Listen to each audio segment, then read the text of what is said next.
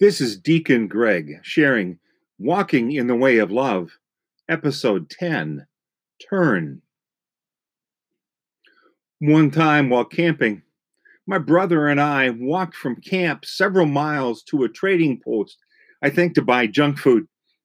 On the way back, we saw a logging road that we thought would be a shortcut back to camp since we saw one earlier on the road near the campgrounds.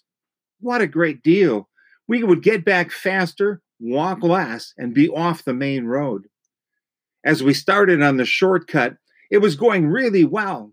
They had not yet started cutting the trees, so it was beautiful and we could see the wildlife.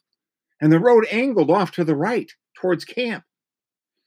After a while, we came to where they were cutting the trees, but since it was the weekend, they were not working. It became harder, though, to follow the right road as the road split off into many different trails throughout the area they were cutting. We kept walking to the right side of the cut area so we could come across the road that led off towards the camp that we saw earlier. As we kept walking, though, we began to realize that this may not have been the best choice. We finally cut cross country through the woods and eventually came to the road that the campground was on. However, we had to backtrack a mile or so to get to camp. We had gone too far. Our shortcut took us another hour or so than if we had stayed on the main road. By this point, Dad was getting pretty worried, and he was just getting ready to go looking for us. We learned that shortcuts don't always work out we often try shortcuts in our own lives that take us away from our faith in God.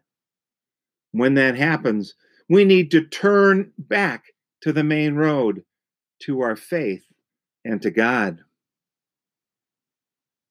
When was the last time that taking a shortcut didn't work out for you? How long did it take you to realize you were going the wrong way? How did you return to the right path? Where in your life now do you need to change direction, to turn towards God?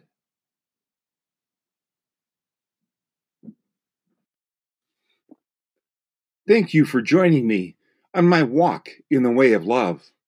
Until next time, stay safe, stay healthy, and may you have a blessed day.